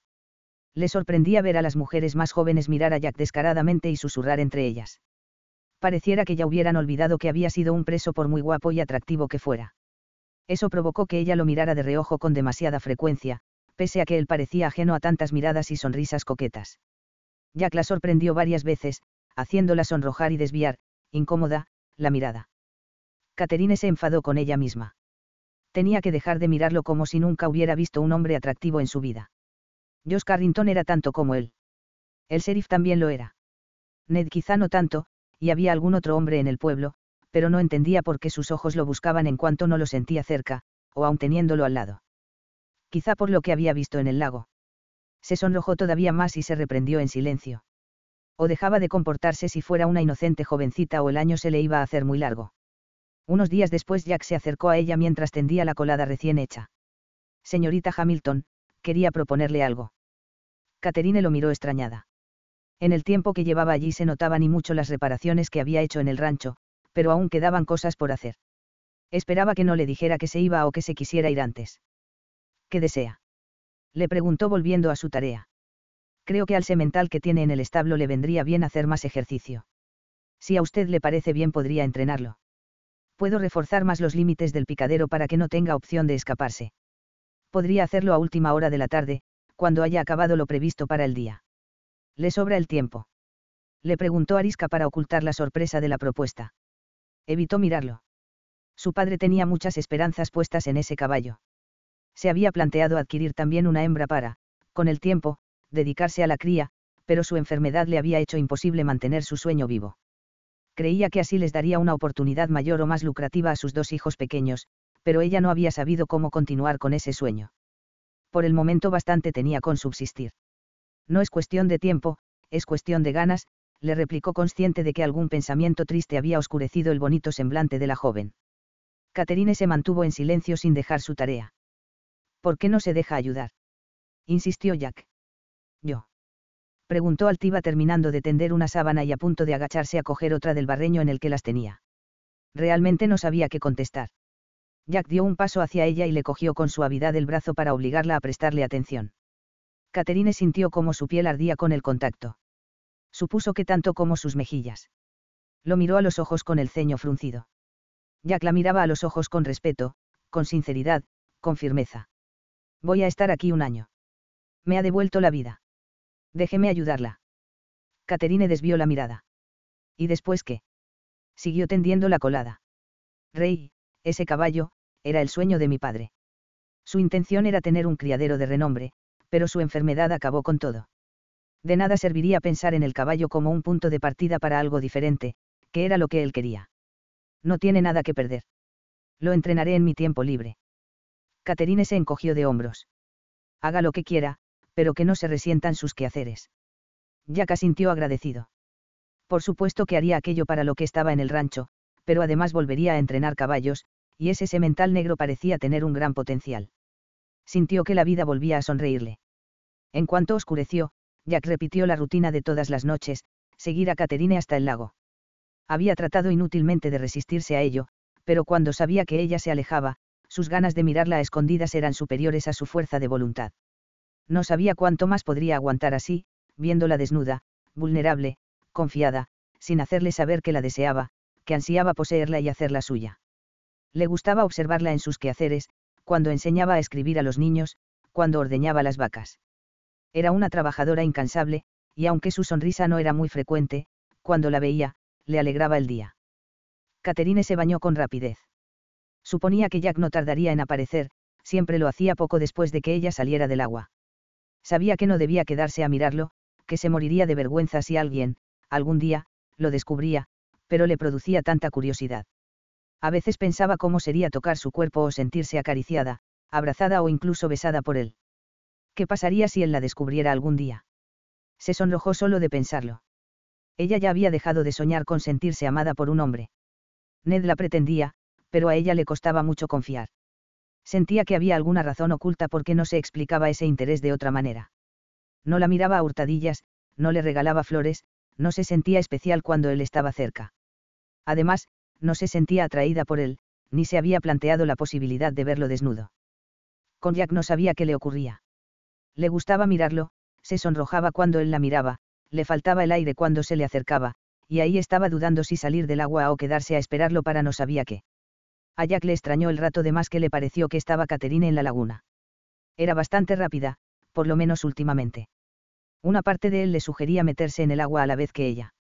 Otra parte temía asustarla y eliminar la posibilidad de volver a verla desnuda, o por lo menos, a solas. Además, le debía la vida. No podía ni quería hacer nada que pudiera acabar con la tranquila armonía que reinaba en el rancho.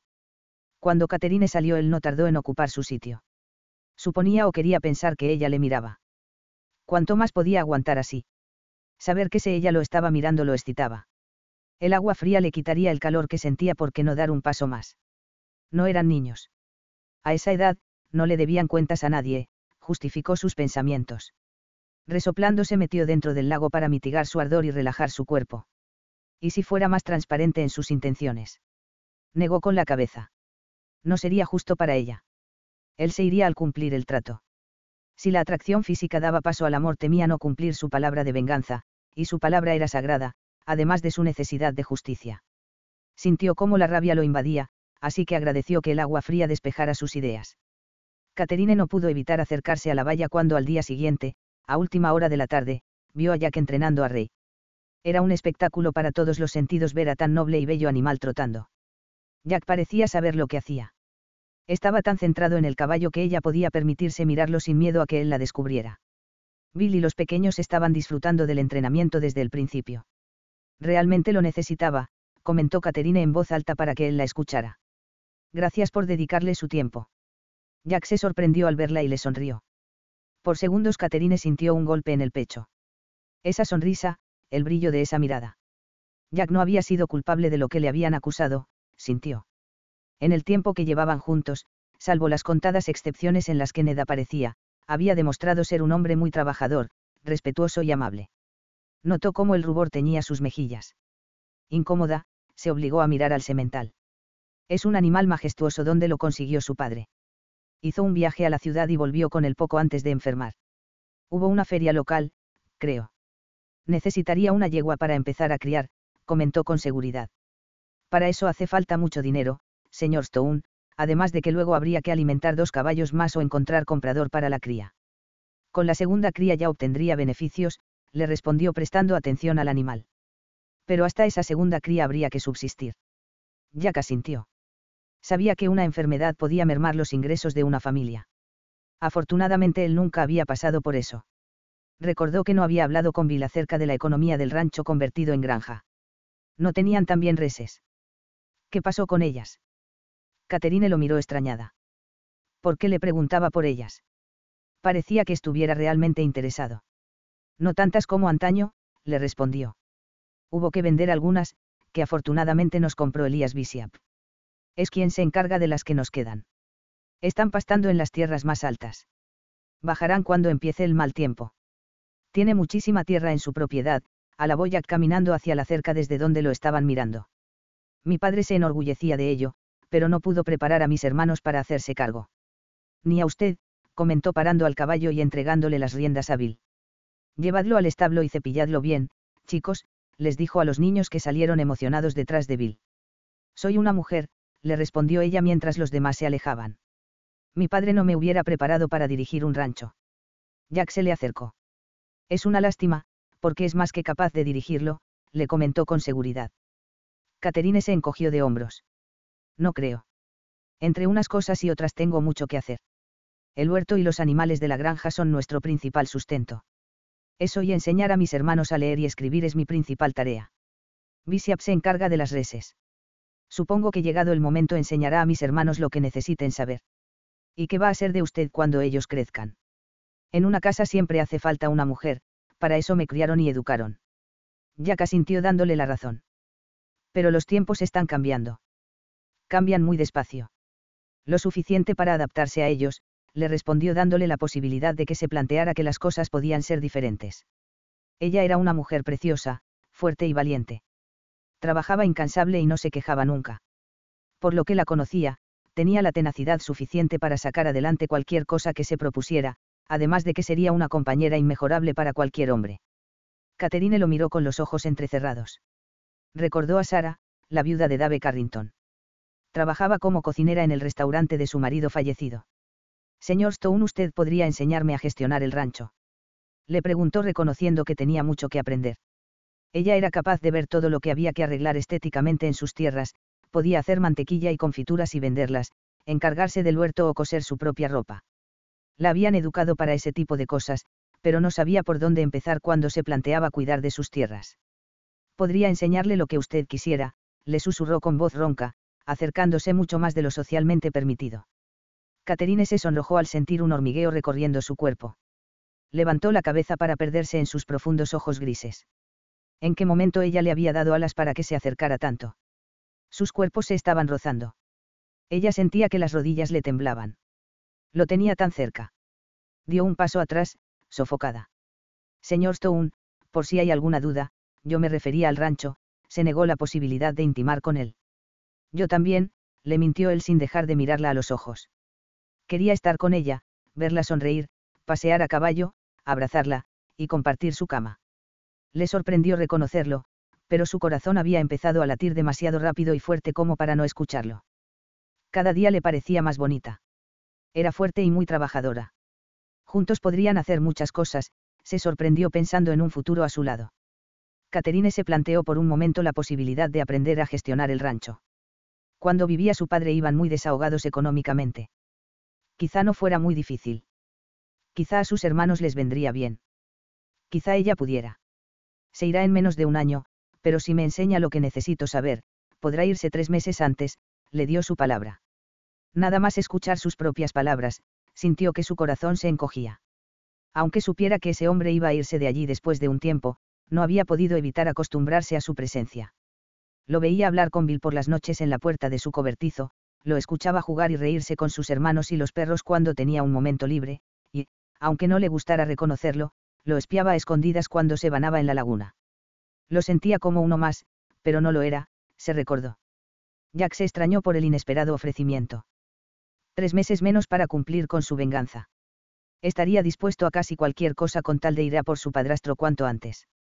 Asintió serio tendiéndole la mano. Caterine observó cómo su semblante se endureció en un segundo. La frialdad que vio en sus ojos casi la asustó, pero aceptó el trato con el apretón de manos. Sus manos se sintieron arder con el contacto sorprendiendo a ambos se miraron a los ojos. Los dos sabían que algo más estaba ocurriendo entre ellos. Ninguno tenía ganas de soltar la mano que apretaba. Mantuvieron sus manos unidas y su mirada en silencio, hasta que uno de los niños salió gritando emocionado del establo. Entonces, Caterine, ruborizada, lo soltó como si quemara. Sin mediar palabra, empezó a andar hacia la casa, dándole la espalda. Señorita Hamilton, sé que hay un lago aquí cerca, espero que no le importe que vaya en un momento a refrescarme. Caterine se sonrojó visiblemente de espaldas a él. Su corazón parecía que se le iba a salir por la garganta. ¿Por qué le pedía permiso? Ella sabía que él iba allí todas las noches. Se giró para mirarlo. Sabría él que ella también iba. Le estaba avisando de que él lo sabía o le estaba pidiendo intimidad. Haga lo que quiera, señor Stone, le respondió antes de girarse de nuevo y volver a casa. Por la noche, Caterine se sentó en las escaleras del porche. Los perros acudieron hasta ella y se tumbaron a sus pies relajados. Hacía demasiado calor. No se había atrevido a acercarse al lago para refrescarse, por si Jack la veía y pudiera confundir sus intenciones. Se había tenido que conformar con un paño húmedo, pero se había arrepentido de ello conforme recordaba la sensación de libertad al nadar en el agua. Por una vez se había privado de ese capricho que se concedía, pero se prometió a sí misma que no volvería a hacerlo. Miró hacia la vieja leñera que compartían los dos hombres. Estaba a oscuras. Solo la luz de la luna y las numerosas estrellas iluminaban la naturaleza que les rodeaba. También los grillos se oían a su alrededor no muy lejanos. Suspiró. Esa era su vida. La habían educado para eso, para cuidar la casa. Su propia casa. No la casa de su padre que alguno de los hermanos heredaría. No le parecía justo que tuviera que depender de un hombre. Si por ella fuera. Si por ella fuera, no supo encontrar respuesta. La realidad se había llevado sus sueños y su capacidad de soñar ¿Por qué se estaba planteando esto? Ya se había resignado a su vida. Escondida en su casa, sacando adelante el rancho. Quizá debería plantearse ceder ante las atenciones de Ned. Negó con la cabeza. Solo tratar de imaginarlo sin ropa como ya había visto a Jack le producía indiferencia. Así no se podía empezar una relación, pensó, aunque Ned alguna vez le había dicho que con el tiempo llegarían a amarse. Algo no la deja dormir. Le preguntó Jack acercándose a ella. La había visto salir y sentarse abatida en las escaleras. Pensó que necesitaba un columpio para sentarse en el porche, para compartir con, quizá con él. Frunció el ceño. No podía plantearse algo así. Aquel no era su lugar. Caterine se sobresaltó. Pensó en volver adentro. Era muy consciente de que Jack la afectaba demasiado. Estaba pensando cosas que nunca se había planteado y no sabía cómo lidiar con ellas. Pero su cuerpo no parecía que tuviera ganas de levantarse. Se encogió de hombros a modo de respuesta, incapaz de alejarse de él. Hace buena noche, se justificó. Jack pensó en pedirle permiso para sentarte a su lado, pero temía la negativa de la siempre correcta señorita Hamilton, así que se sentó sin más contemplaciones en su mismo escalón. A ella le sorprendió el gesto, y si hubiera tenido más energía le habría reñido por tal atrevimiento, pero se limitó a mirarlo sabiendo que la oscuridad de la noche no le permitiría ver el rubor de sus mejillas. Jack miraba hacia el frente. Caterine miró hacia el mismo lugar que él tratando de calmar los latidos desbocados de su corazón. Era consciente de su cercanía, de su aroma masculino, del calor que irradiaba, y no hizo nada por alejarse. Sabía que podría considerarse indecorosa la situación. Sus cuerpos casi se estaban rozando. Pero no quería moverse. Piensa alguna vez en su futuro. Tengo claro cuál es mi futuro, le explicó resignada. No hay más que mirar alrededor para verlo. Ya que evitó mirarla. Le parecía haber detectado un rastro de tristeza en su voz, e inexplicablemente, le dolía sentirla así. Me gustaría que mañana me acompañara a caballo para mostrarme sus tierras. Caterine asintió. Preferiría que mis hermanos fueran más mayores para que lo aprendieran ellos directamente, pero agradezco lo que va a hacer. Me llevaré a los niños alguna vez si le parece. Nunca es demasiado pronto para que empiecen a aprender sobre sus propiedades. Caterine asintió agradecida. Se quedaron en silencio. Sus manos apoyadas sobre las piernas casi se rozaban, pero parecía que ninguno quisiera retirarlas. ¿Le espera alguien, señor Stone? Se atrevió a preguntarle Caterine. No ha enviado ninguna carta sobre su paradero. Tengo una madre y una hermanastra, se sinceró sin querer dar más explicaciones. Quizá crean que usted está muerto.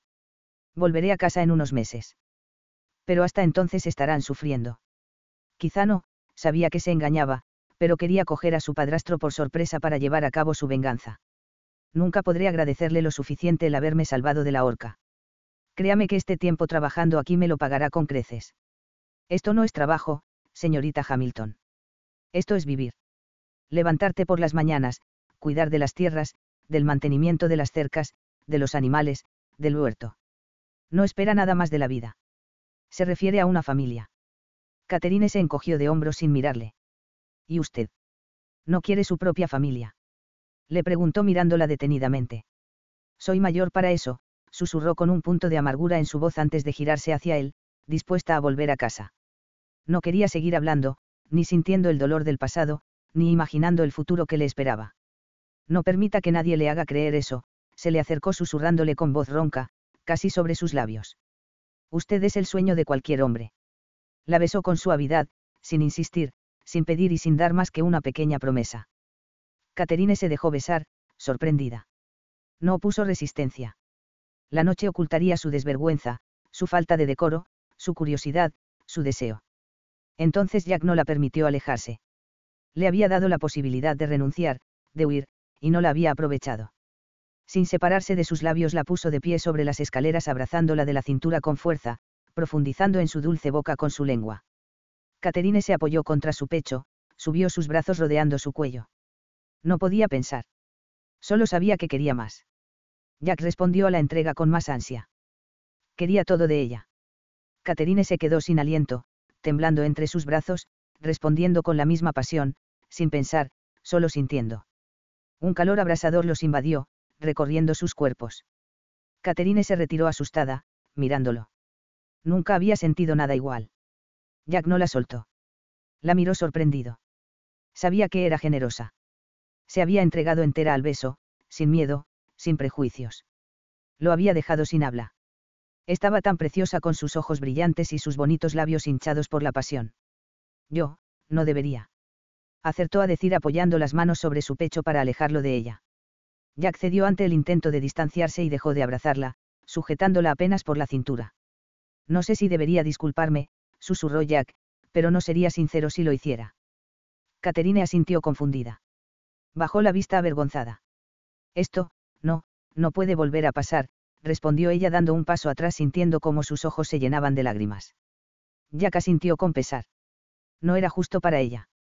Él volvería a casa algún día. Caterine entró corriendo al interior de la casa y subió hasta su dormitorio tratando de contener las lágrimas. Una vez allí se tumbó en la cama y rompió a llorar. Bruce no tenía por qué haberla privado de lo que acababa de sentir, su padre no tenía por qué haberla encerrado en un convento para convertirla en una solterona amargada. Jack no tenía que haberla besado. Ella. Ella. Sollozó. ¿Qué vida le esperaba? Trató de serenarse secándose inútilmente las lágrimas que no dejaban de fluir. Le esperaba la vida para la que había nacido, se recordó con amargura. Cuidar de la casa y de los demás. Las monjas se lo habían dicho muy claro antes de dejar el convento. Y ella sabía que era cierto. No se podía plantear entregarse a una pasión o a un deseo que nunca había conocido y que le hacía arder hasta en lo más profundo de su ser. Ella no era una vulgar mujerzuela.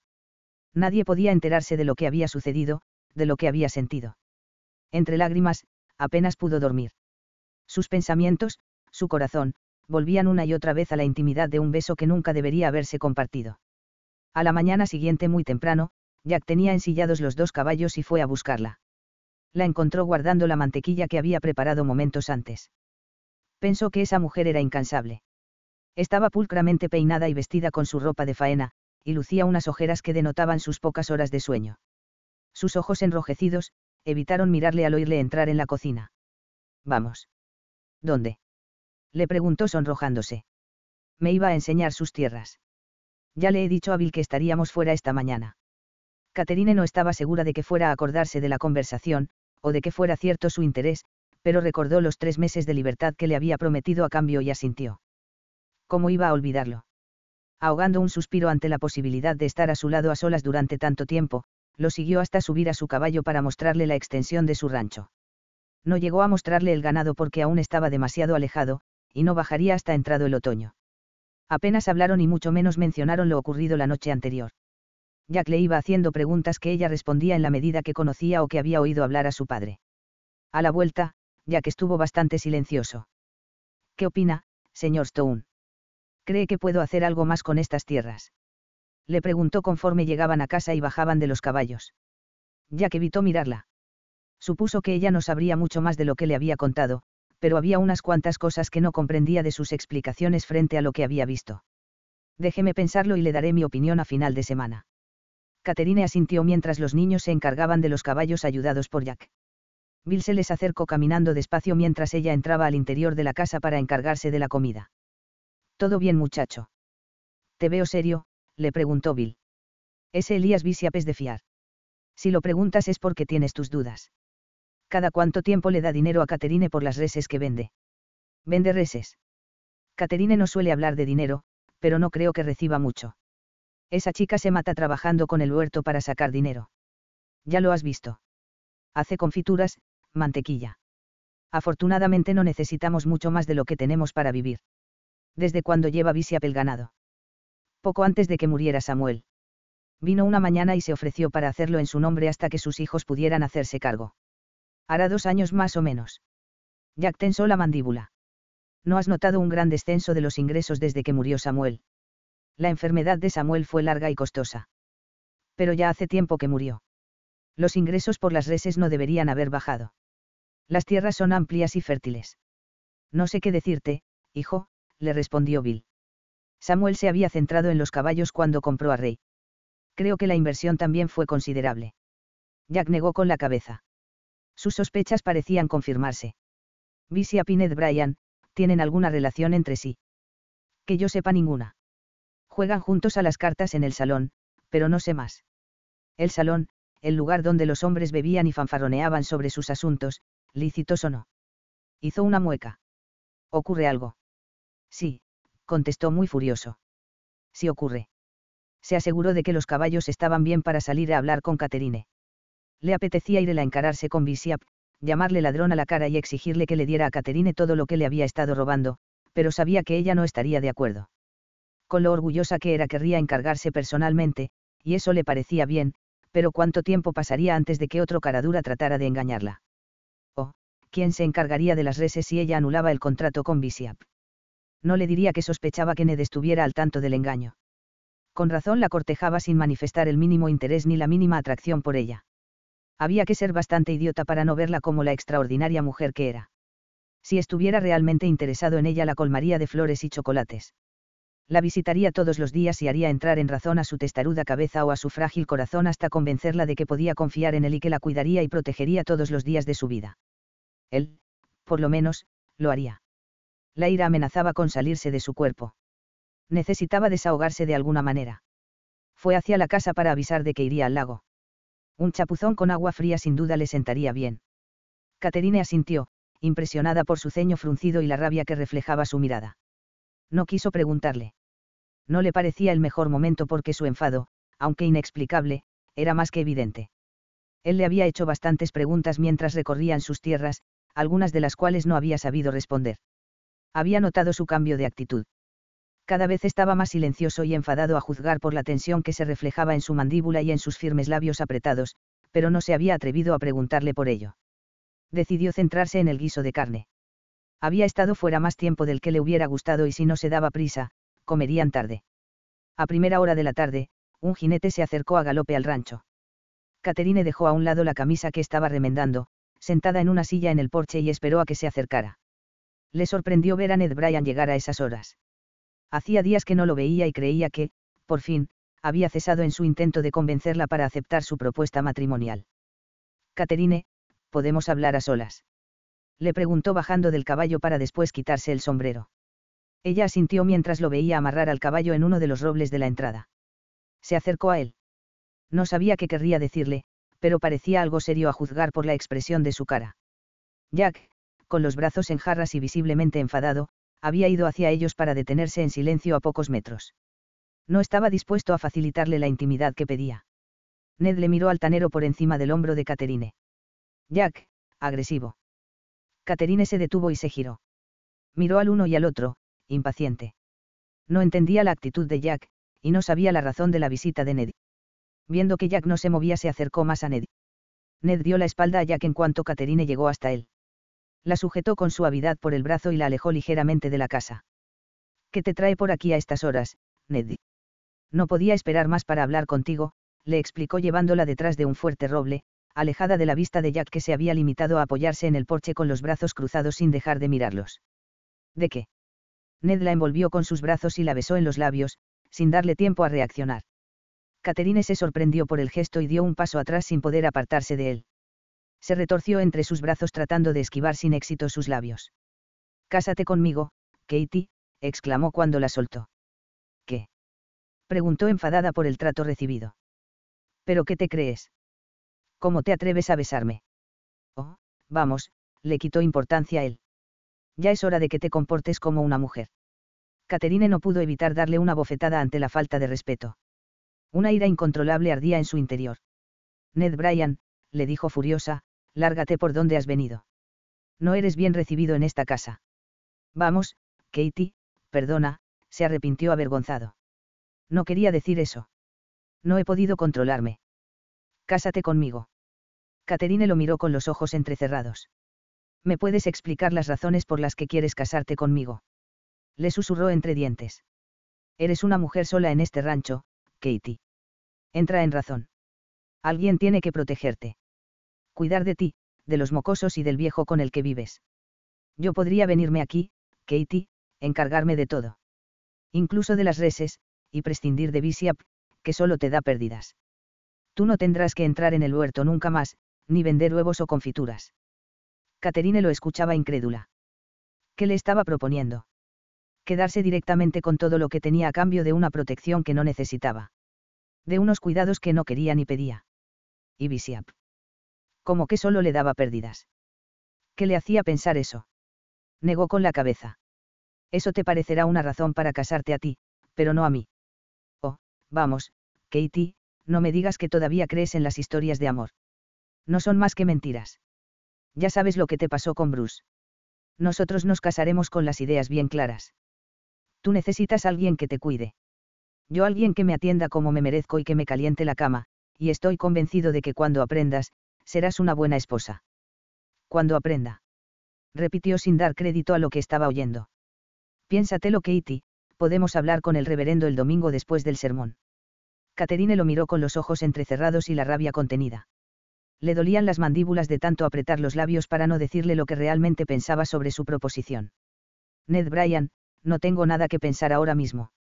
Agradecería que te fueras y que te mantuvieras alejado de mí unos días, susurró entre dientes. Ned, visiblemente enfadado, se colocó el sombrero sobre la cabeza. Un día me cansaré de insistir, Katie, le avisó impaciente antes de montarse sobre su caballo y alejarse. Se fue tan rápido como había llegado bajo la atenta y dura mirada de Caterine. Ella se tomó unos segundos para volver hacia la casa. El beso la había enfadado muchísimo, pero la amenaza de que dejaría de insistir la había hecho volver a la realidad. Su realidad. Una mujer sola y sin futuro. A veces sentía que podía con todo, pero de un tiempo a esa parte, se había dado cuenta de que, con un hombre a su lado, todo era más sencillo. Aún así, Jack se iría en menos de un año y volvería a quedarse sola y, entonces, ¿qué? Las veces que había pensando casarse con Ned, habían sido por el miedo a una futura soledad o por la necesidad de que un hombre la cuidara y la protegiera. Sin embargo, algo en su interior rechazaba la idea una y otra vez. Si pensaba con la cabeza, era la mejor solución para una mujer de su edad. No sabía cuándo Ned se cansaría de insistir, quizá debería rendirse. ¿Qué esperaba de la vida? No tenía fantasías románticas. No tenía ilusión. Con Bruce tampoco la había tenido, hacía ya mucho tiempo. Nunca había habido sonrisas cómplices, ni caricias, ni besos robados. No hasta que Jack había llegado a su vida, y se iría en unos meses. Jack vio volver a Caterine pensativa y triste hacia la casa. Caminaba con la mirada baja y los hombros hundidos, como si soportara el peso del mundo sobre ellos o estuviera terriblemente cansada. Su corazón se encogió preocupado. Jamás la había visto tan desanimada. ¿Qué te ocurre? Le preguntó Jack yendo hacia ella. Estoy cansada, le confesó pasando por su lado sin mirarlo. ¿Qué quería? Casarse conmigo. Te lo estás planteando. El tono de acusación la sorprendió. Caterine lo miró a los ojos. No podía olvidar el beso compartido la noche anterior, pero tampoco podía olvidar que él iba a dejarla sola en cuanto hubiera cumplido con su parte del trato. Él no se va a ir. No sé cuánto más insistirá. No sé cuánto más puedo aguantar tratando de mantener este rancho en pie yo sola. Mis hermanos dependen de mí. ¿Y tú? Tus ilusiones, tu vida, tu orgullo. La sujetó por los brazos. Caterine se soltó con un brusco movimiento y los ojos encendidos por la rabia. Con el orgullo no se come, señor Stone, le dijo seria manteniéndole la mirada. Pues mientras tengas algo de orgullo habla con Bishop, le respondió enfadado. Creo que lleva tiempo estafándote. Encuentra otra persona que se encargue de las reses, pero que no sea Brian. Probablemente él lo sabe. También sabrá cuántos acres tienes, o lo valioso que es el río que pasa por tus tierras y que Visiap aprovecha para su ganado. Caterine lo miró confundida, con el ceño fruncido. Otra vez la suposición de que Visiap se aprovechaba de ella. ¿Y en qué momento ella le había dado permiso para hablarle de esa manera? ¿Qué quieres decir? Lo que te he dicho. Pensaba esperar a decírtelo. Incluso me planteé intervenir yo, pero consideré que eras tú quien debía hacerlo. Visiap se está aprovechando de mí. No sabía qué pensar, ¿estás seguro de esto? ¿Cómo puedo argumentarlo? Tus reses. Me dijiste que habían nacido pocas crías, y por lo que sabías, las que seguían vivas estaban fuertes y sanas. Eso no cuadra.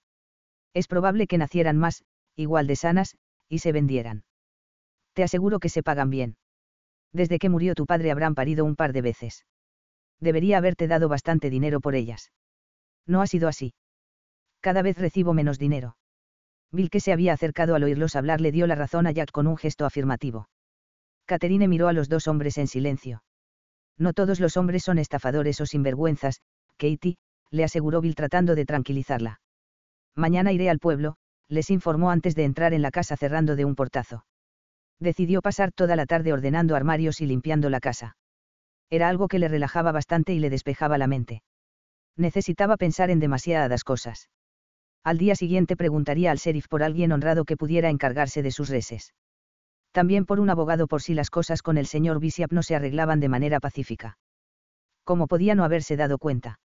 Le costaba creer que la hubiera estado estafando y riéndose de ella a sus espaldas.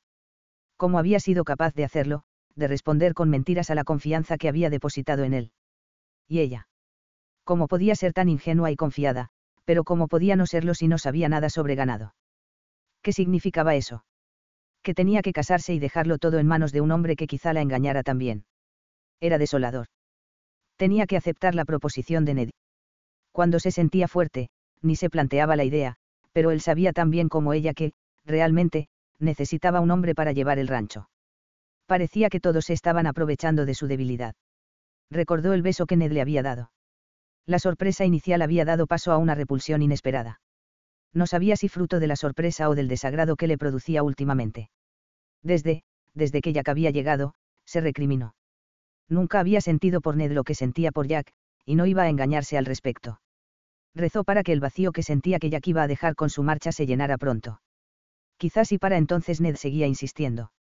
Decidió adelantar su salida al lago. Seguro que el agua fría le venía bien para aclarar sus ideas. Un poco más tarde, Catherine disfrutaba del agua fría con calma.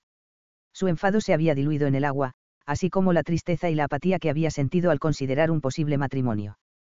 No podía quitarse de la cabeza el beso compartido con Jack. La había hecho sentirse viva, bella, necesitada, hambrienta. Su cuerpo había respondido al beso como no imaginaba que fuera posible. Pero Jack se iría y ella tendría que aprender a sentir lo mismo con otro. Un ruido la sobresaltó. Jack llegó a la laguna bastante furioso. Había decidido adelantarse a Caterine. Necesitaba un baño rápido para deshacerse de la rabia que sentía. Después saldría y, como todos los atardeceres, esperaría entre las rocas a que ella llegara. Ató el caballo al árbol como hacía siempre. Empezó a desnudarse.